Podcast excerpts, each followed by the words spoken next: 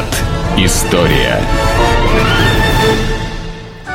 Добрый день. В эфире еженедельный выпуск программы «Виват. История». В студии автор ведущей программы Сергей Виватенко. Добрый день, Сергей. Здравствуйте, Саша. Здравствуйте, дорогие друзья. Поговорим с вами о таком русском государе, как Петр III. Правило недолго, 186 дней, но как бы волны от его правления идут, притом они разные. И поговорим вообще об источниках э, в науке такой, как история. А, Саш, что вы знаете про Петра Третьего? Какой он, хороший, плохой, чернявый, белявый? Слушай, я могу только сказать, что он немец, который Немец. очень интересовался военным делом. А, ну, и да. был супругом Екатерины, и, Второй. да, да, и очень несчастным был супругом и вообще несчастным человеком, как мне кажется. Понятно. И отцом Павла. Хорошо, ну да. В общем, все правильно. Дорогие Ну друзья, так, по книгам, по фильмам. все правильно. Саш, ну я как бы э, не, даже слова не могу сказать. Единственное, что давайте еще раз я поговорю на старую, скажем так, э, колею, скажу, да. Саш, надо понимать, что историю пишут победители. Это всегда ясно. Не те, кого убили, а тот, кто убил.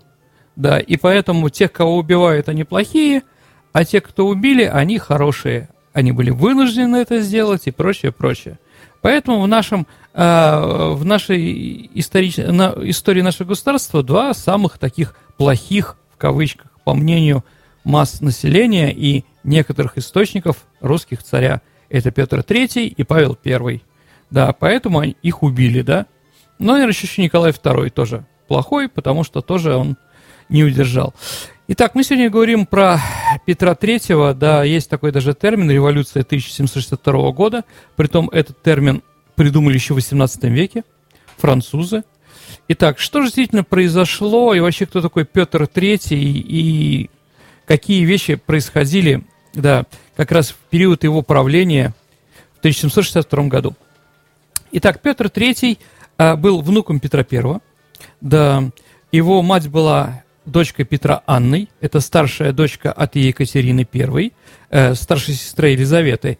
Она была очень умненькая, родилась в 1708 году, еще тогда, когда Елизавета, э, Екатерина была никто, то есть просто кухарка, которую полюбил император, да? Это потом она уже стала, получила все остальное. Вот. а, Поэтому даже когда Анна родилась, Петр написал завещание, в котором говорил, что а дочке Анне отдайте 2000 рублей, и все. Ну, если его убьют на, на войне, понимаете, да? Вот, то есть, э, как бы такое понятие, да, Анна была очень умным ребенком, способным, она знала четыре языка, была грамотная, она была любимой дочкой Петра Первого. И вот как раз э, по одной из, э, э, по одной из версий Петр именно ей хотел отдать престол, когда у него не было, не было детей мужского рода. А, в конце концов, после смерти Петра она была выдана замуж за, э, за галштинского готопского э, князя Карла Фридриха. Э, Галштиния и Готорп, это, дорогие друзья, это север Германии, это город Киль. Знаете, Кильский канал немножко э, севернее Гамбурга. Вот та вот территория. Не очень богатая. Э, Там Шлезвик еще рядом, которые все время отво- пытались э, Готорпы отвоевать у Дании, но безрезультатно. Так или иначе, отец у муж Анны и отец будущего Петра III, э, он был племянником, а, племянником Карла XII, то есть в Петре III была кровь, с одной стороны, по маме Петра, он был внук Петра I, и по папе он был внучатым племянником, он был внучатым, э, внучатым племянником Карла XII. То есть э, мать, мать Карла Фридриха была Гедвига София, э, значит, принцесса, родная сестра Карла XII. То есть, да. И когда родился в 1000 21 февраля 1728 года, э, родился в Готорпе, э, родился Петр III, да, то его сразу стали готовить на шведский престол. Э, Ну, сейчас немножко еще отвлекаюсь, надо вернуться, сказать, что, э, ну, понятно, свадьба была в Петербурге, но когда стало понятно, что, скажем так, э, Карл Фридрих тоже как бы пытался стать русским царем на определенное время, ну, через Анну, да, но когда эта вся история не получилась, то их как раз сослали. Их вернули обратно вот на Ютландский полуостров, туда вот на север Германии. А если готовили Петра III шведским королем, то его готовили как лютеранина. То есть книжка, которая у него была первая, это был катехезис лютеранский на немецком языке. Только после, э, когда ему стало 13 лет, и к власти пришла Елизавета, младшая сестра Анны, она вспомнила про Петра, да, э, почему она о нем вспомнила? По той причине, что у нее не было своих детей, она была не в браке, и вот она, скажем так, решила его привести, э, привести в Петербург, и в 1000, 1742 году он появляется в России. Как только он появляется в России, его, его начинают готовить как русского царя. То есть он из лютеран переходит, э, переходит в православие. То есть вот такая двоичность его души, конечно же, сыграла определенную роль в его правлении и вообще взглядах. Еще раз его готовили как шведского короля, он был лютеранин, и готовили его с детства. Там, да, Брауховиц э, такой, Бур, Бурхольц э, такой был немецкий офицер, который его готовил с 14, ну, с 13 лет началось изменение его психики, да, он стал православным, и теперь для него главный язык русский. По-русскому, когда он приехал первый раз в Петербург, говорил очень плохо. И на французском он тоже говорил очень плохо. А, но, глядя вот на это все, на весь ужас, да, какой наследник, и вообще как бы он не сдался ни, э, скажем так, ни телом, ни прочее. И поэтому Елизавета была поражена, и с этого момента его начинает учительно, усиленно воспитывать. То есть еще, дорогие друзья, говорить, что до 13 лет, да, действительно, а, Фридрих, э, Петр, там, Фридрих, как его звали, там и прочее, а, он воспитывался как швед, или как немец, если хотите, то с 13 года уже как русский. И воспитание уже у него было достаточно нормальное. Да, он, конечно, не был, не обладал физической силой такой, как у дедушки Петра I и прочее, но то, что он был э, похож на свою мать а, в лицом очень сильно, да, чем на, э, на своего отца, это тоже факт. И так его воспитывала уже Елизавета Петровна. В 1744 году, когда ему стало 16 лет, стал вопрос о том, на ком его женить. Да? И вот выпало счастливый билет – а счастливый билет, понимаете, немецких княжества брали из немок, конечно, да? Немецких княжеств там, извините, около 50, да? А вот, и на когда посмотрит Россия, да, это тоже, знаете, да, шанс для мелкого, э, мелкого княжества. И вот для ангельцербского княжества, которое было минимальным, сейчас оно находится в Польше в основном, и часть там Германии, около города Штеттин, да, а, значит, пал на Екатерину, да, она была София, Доротея, Августа, да, а, Ангельцербская, да, Фике, как ее звали, да, еще а, по-другому. А, значит, да, Екатерина, будущая Екатерины II. Почему оттуда взяли? Ну, по той причине, что Елизавета Петровна была, скажем так, своим отцом, прошло, скажем так, объявлено, что будущий, будущим ее мужем будет как раз ангельцерский э, принц. Но он умер от оспы, Э, до свадьбы, и Елизавета осталась, в общем-то, вдовой до свадьбы. Поэтому, может, даже она как-то его и любила. Поэтому из всех, э, скажем так, взяла его племянника. Взяла, извините, ее племянницу, да, Екатерину. Екатерина была красивая, по тем, по тем временам, да, она была умная, начитанная, прочее, прочее, и хотела действительно измениться в сторону России. Это тоже правда. Давайте еще раз скажем, какие у нас есть источники о Петре Третьем источники, которые у нас есть, они говорят о нем очень разные плохие вещи. Но надо тоже, дорогие друзья, понимать, кто же оставил эти воспоминания. Я потом всех перечислю, кто нас оставил воспоминания об этой ситуации, которая происходила и прочее. Сама Екатерина пишет много плохого про своего мужа. Но, дорогие друзья, факт остается фактом. Тем, что Екатерина раз в 10-5 лет переписывала свои воспоминания заново. То есть, понимаете, от политической э, конъюнктуры, от ситуации в стране, от, собственно, личного какого-то там, ну, какой-то ситуации, которая происходит лично с ней, она просто все сжигала и переписывала, но все по-новому, по-новому, да? Поэтому Петр III, которого он оставил своих первых воспоминаний, отличается от вторых, отличается от третьих, а пятый, который мы сейчас знаем, да, отличается от всех вместе в сумме. Да. Что же действительно можем сказать, да? Ну, Екатерина говорит, что мы не любили друг друга. То есть она пишет так, что она хотела быть его женой, но Петр ей не позарился. Ну да. В день вообще она пишет, что он был якобы импотентом, и в день брачной ночи, э, у нас это в кино показано, помните, да? Где Александрова играет Екатерину, да? Э, он и не предпочел заставить, заставил ее одеться в форму э, рядового или гвардии Преображенского полка, и она стояла на часах, да, э, как военный на, в карауле на посту, да, а он в это время спал. Ну, если да, действительно, и вообще, как говорится, сексуальных контактов у, у них не было. А с другой стороны, а как же появился Петр, э, Павел Первый будущий? Павел все-таки был похож на Петра Третьего лицом. Разговоры Екатерины, что он якобы от Салтыкова или, возможно, от Понято, Паниковского, Понятовского, извините, да, это как бы неправда.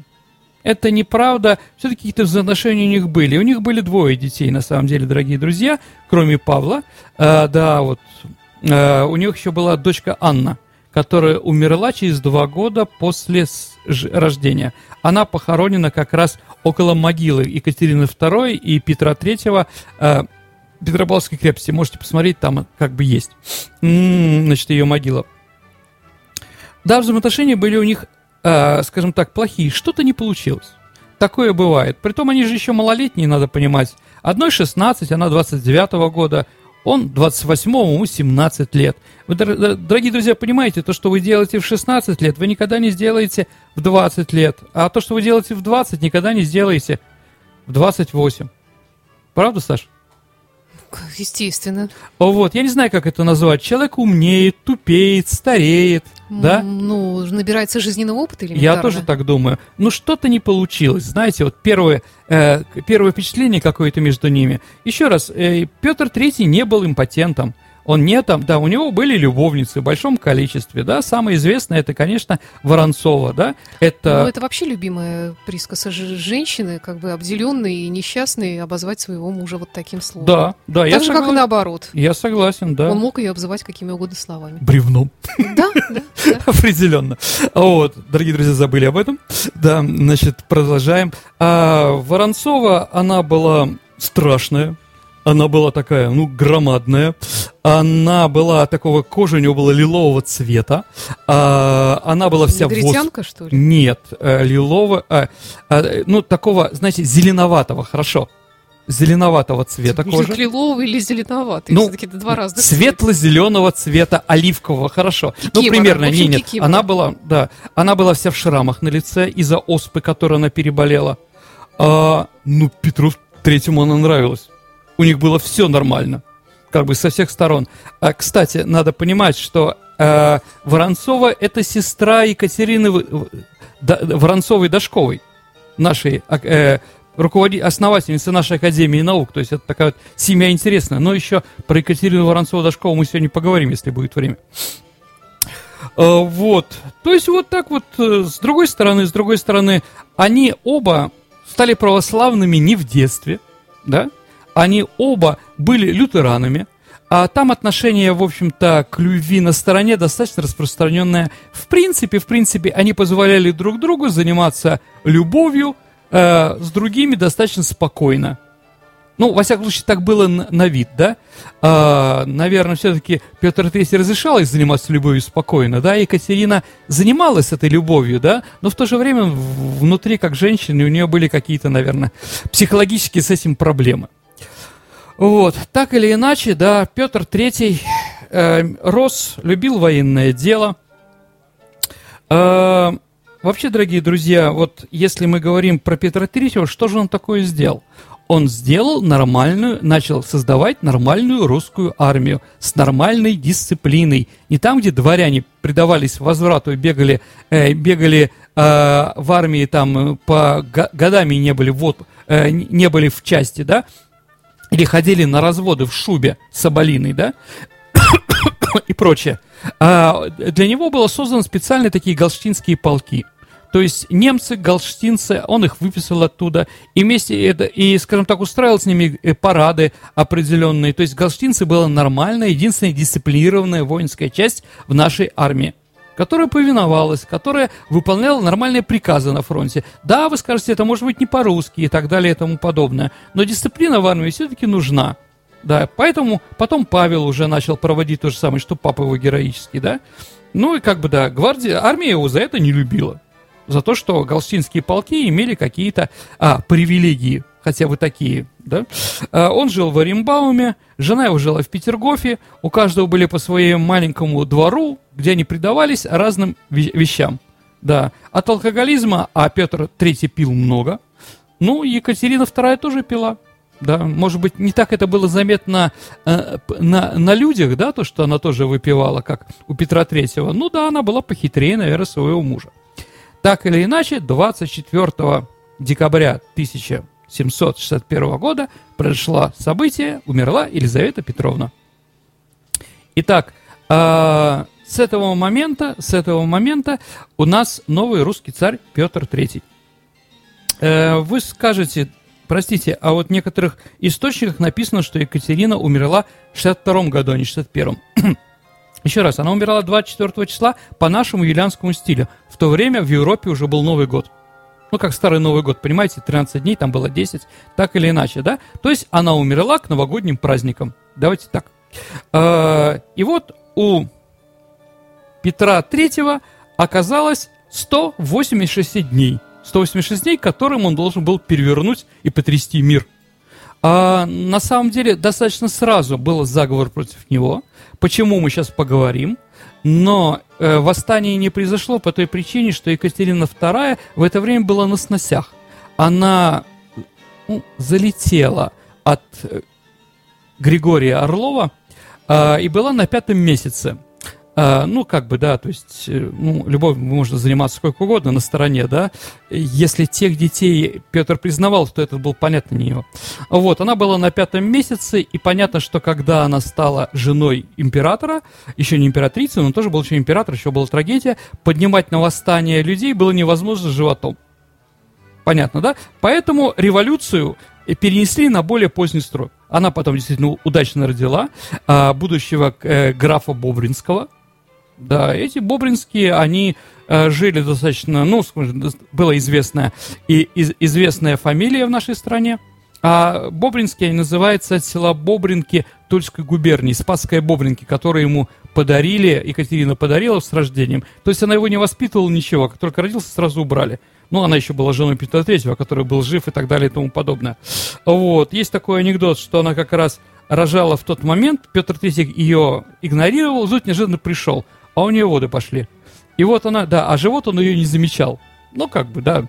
Вот. И вот у нее, понимаете, уже начинаются схватки и прочие вещи, а он все бегает вокруг нее. И, и тогда, и, тогда по ее просьбе один из и, и, и его дворовых чиновников э, поджег дом. Почему он поджег дом? Потому что Петр III обожал пожары. И вот надо ему было где-то сжечь дом, да, чтобы Петр туда сбежал. А никто не хотел, чтобы его дом подожгли. И он тогда поджег свой дом. И Петр об этом узнал, побежал на, как пишет Екатерина, опять-таки, да, а, побежал, значит, смотреть, как этот дом горит, и в это время она э, родила все-таки. Да, Петр III якобы ничего не заметил. Но, во всяком случае, факт остается фактом. Итак, 186 дней. Что же сделал Петр III? И за что так его ненавидит, и почему у него такой э, скажем так, шлейф плохого русского царя. Но первое, конечно, что его обвиняют, что он свел на нет победу русского оружия в Семилетней войне. Ну, наверное, это слышали. Дорогие друзья, давайте как бы вспомним с вами, что Семилетняя война была война между Францией и Англией за колонии, за заморские колонии, за Канаду, да, за Соединенные Штаты, ну, нынешние Соединенные Штаты Америки, вот за это, за индийские колонии и прочее, прочее. А, вот, то есть а, получалось, что русские солдаты гибли за право французов грабить колониальные народы, потому что мы стали почему-то на стороне Франции. Понимаете? И более ничего. А что нам было интересно в Европе? Ну, как говорит кто-то, Восточная Пруссия, Кенигсберг. Извините, у нас с ним, с ним не было границ. Понимаете, да? И получить себе территорию, где сплошные немцы, которые к нам плохо относятся, зачем нам это было нужно? Поэтому смысла в этом абсолютно не было. А говорить о том, что если бы мы в то время присоединили к Северо-Восточной Пруссии, может быть, тогда бы не было германского милитаризма, ну, извините, за 200 лет это не смотрится, не видится и не просчитывается. Это все ерунда. Это сейчас мы можем так говорить. Еще раз. Семилетняя война, дорогие друзья, была между Англией и Францией за заморские колонии. И да, у них были, конечно же, союзники, в том числе Россия. Россия был союзником Франции. Поэтому то, что он закончил это, да, да, э, эту войну и гибель русских солдат, да, это, можно сказать, даже положительная определенная вещь. Дальше, что же он сделал? Итак, при нем была произведена тайная канцелярия. Тайная канцелярия – это специальный репрессивный орган, который при Петре Первом, да, ну типа НКВД, который занимался определенными политическими сыском. Да. И вот он его отменил. Больше, значит, не было э, пыток, не было, э, скажем так, заплечных дел мастеров, которые были в достаточно большом количестве до этого. Дальше он объявил свободу вероисповедания для всех поданных. Как он сказал, пусть они молятся кому хотят, но не иметь их в поругании или в проклятии. То есть молитесь кого угодно, власти все равно, лишь бы вы верили в Бога. Да? После смерти императора Александра, э, после смерти императора Екатерина II, подруга французских просветителей, и как его называл Вольтер философ на троне, да, отменила этот указ. Понимаете, дорогие друзья, ну как это? Она же такая демократичная, а Петр такой дурачок, такие вещи творит, да, с вероисповеданием, да? Вот, тоже интересно. Дальше. А, а отменил церковный надзор за личной жизнью подданных. О грехе прелюбодейном, как написано в его приказе, не иметь никому осуждению. Даже Христос не осуждал, пишет Петр III. Да? Екатерина II это отменила. А если вспомним про ее прелюбодеяние, да? Ну это что, не цинизм, что ли, дорогие друзья? Понимаете? Тоже интересно. Вот этот закон один вел, она отменила. А дальше.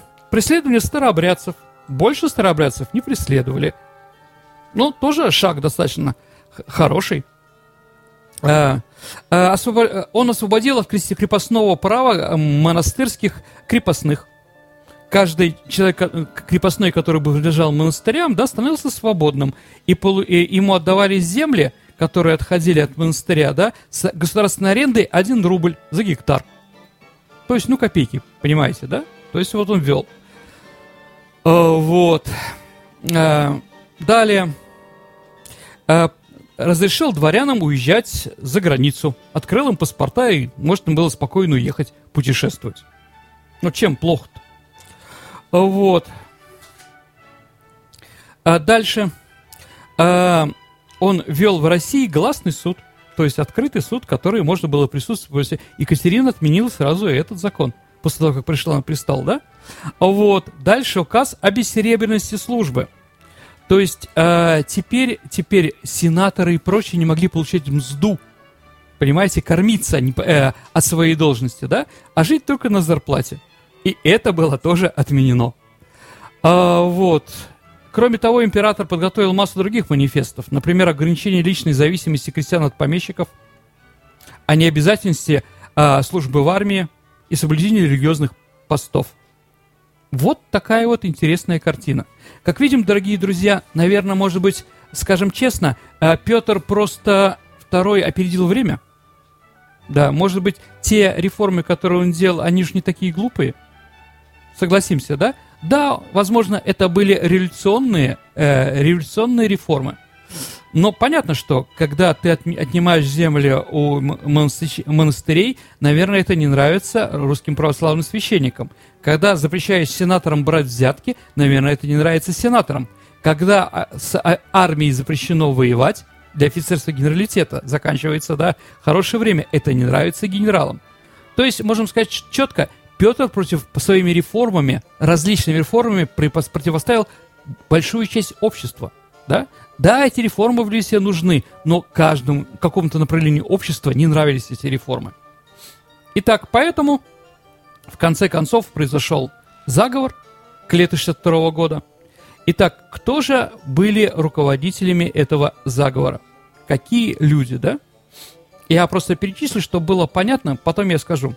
Итак, это был граф Никита Панин, э, он был воспитателем Павла, царевича Павла, и поэтому он считал, что сейчас должен быть становиться на престол не Екатерина, а Павел. И при Павле, конечно, он как воспитатель будет иметь определенные весты. А, вот. Дальше Екатерина Дашкова, да, это вот сестра как раз Воронцовой, она завидовала своей сестре, да, и она была лучшей подругой Екатерины II. Ее муж, да, Дашков, значит, э, несколько дипломатов а, и полководцев в Семилетней войне, так как князь Малконский или граф Панин, да. И также большое количество обер-офицеров Лейгвардии во с братьями Орловыми. Вообще некоторые историки склоняются к тому, что заговору причастны влиятельные масонские круги. Вот графы, э, будущие графы Орловы, да, они все были масонами, да. И как раз в это время в это время, э, скажем так, в Петербург приехал один из французских руководителей вольных капищ, господин Одар, который считается, что это князь Сен-Жермен знаменитый. А, так вот, французы там были невыгодные условия, то, что Россия вышла из войны, да, и перестала быть союзниками. То есть и французские деньги тут тоже сыграли свою роль. И Петр был свергнут, был отправлен в Ропшу, где 17 июля, он, 17 июля 1762 года он был убит, да? Вообще, как происходило убийство, ну вот я вам зачитаю, дорогие друзья, письмо графа Алексея Орлова Екатерине. Вот что он пишет. «Матушка милосердная государыня, как мне изъяснить описать, что случилось? Не поверишь верному своему рабу. Но как перед Богом скажу истину, матушка, готов идти на смерть, но сам не знаю, как эта пята сложилась. Погибли мы, когда мы... Э, меня ты не помилуешь. Матушка, его нет на свете, но никто этого не думал. И как нам было задумать поднять руку на государя? На государя свершилась беда. Он заспорил за столом с князем Федором, Орловым, да? Не усп... э, извините, Волконским, да? А, не успели мы разнять, разнять, а, как он получил по голове да.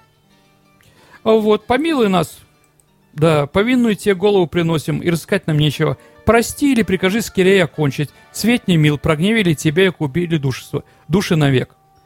То есть, я думаю, что это письмо было написано потом. Да, ну Ропша тогда выглядел немножко по-другому, более богато, чем вот на нашей фотографии, которая есть. Она сейчас, к сожалению, хуже выглядит. Так или иначе, Петр II был, э, Петр III был убит. А теперь давайте еще раз. А кто же убивал? Кто же убивал, да. Кто же был в ропще в это время? Братья Орловы, да? А, значит, генерал-шеф Панин, Дашковы, Волконский. Все те, кто были в, в этом самом заговоре. То есть получается, что Екатерина II немножко лукавя. Говорит, что да, в общем, та самая часть общества, которая была недовольна Петра, реформой Петра III, она его убила. Тут еще масоны и прочее. То есть говорить о том, что Петр III был дурачком на престоле, я бы не стал. Спасибо, Сергей. Сергей Ватенко. Спасибо, Саша. в студии. До новых и встреч. До встречи в эфире. Виват. История. В эфире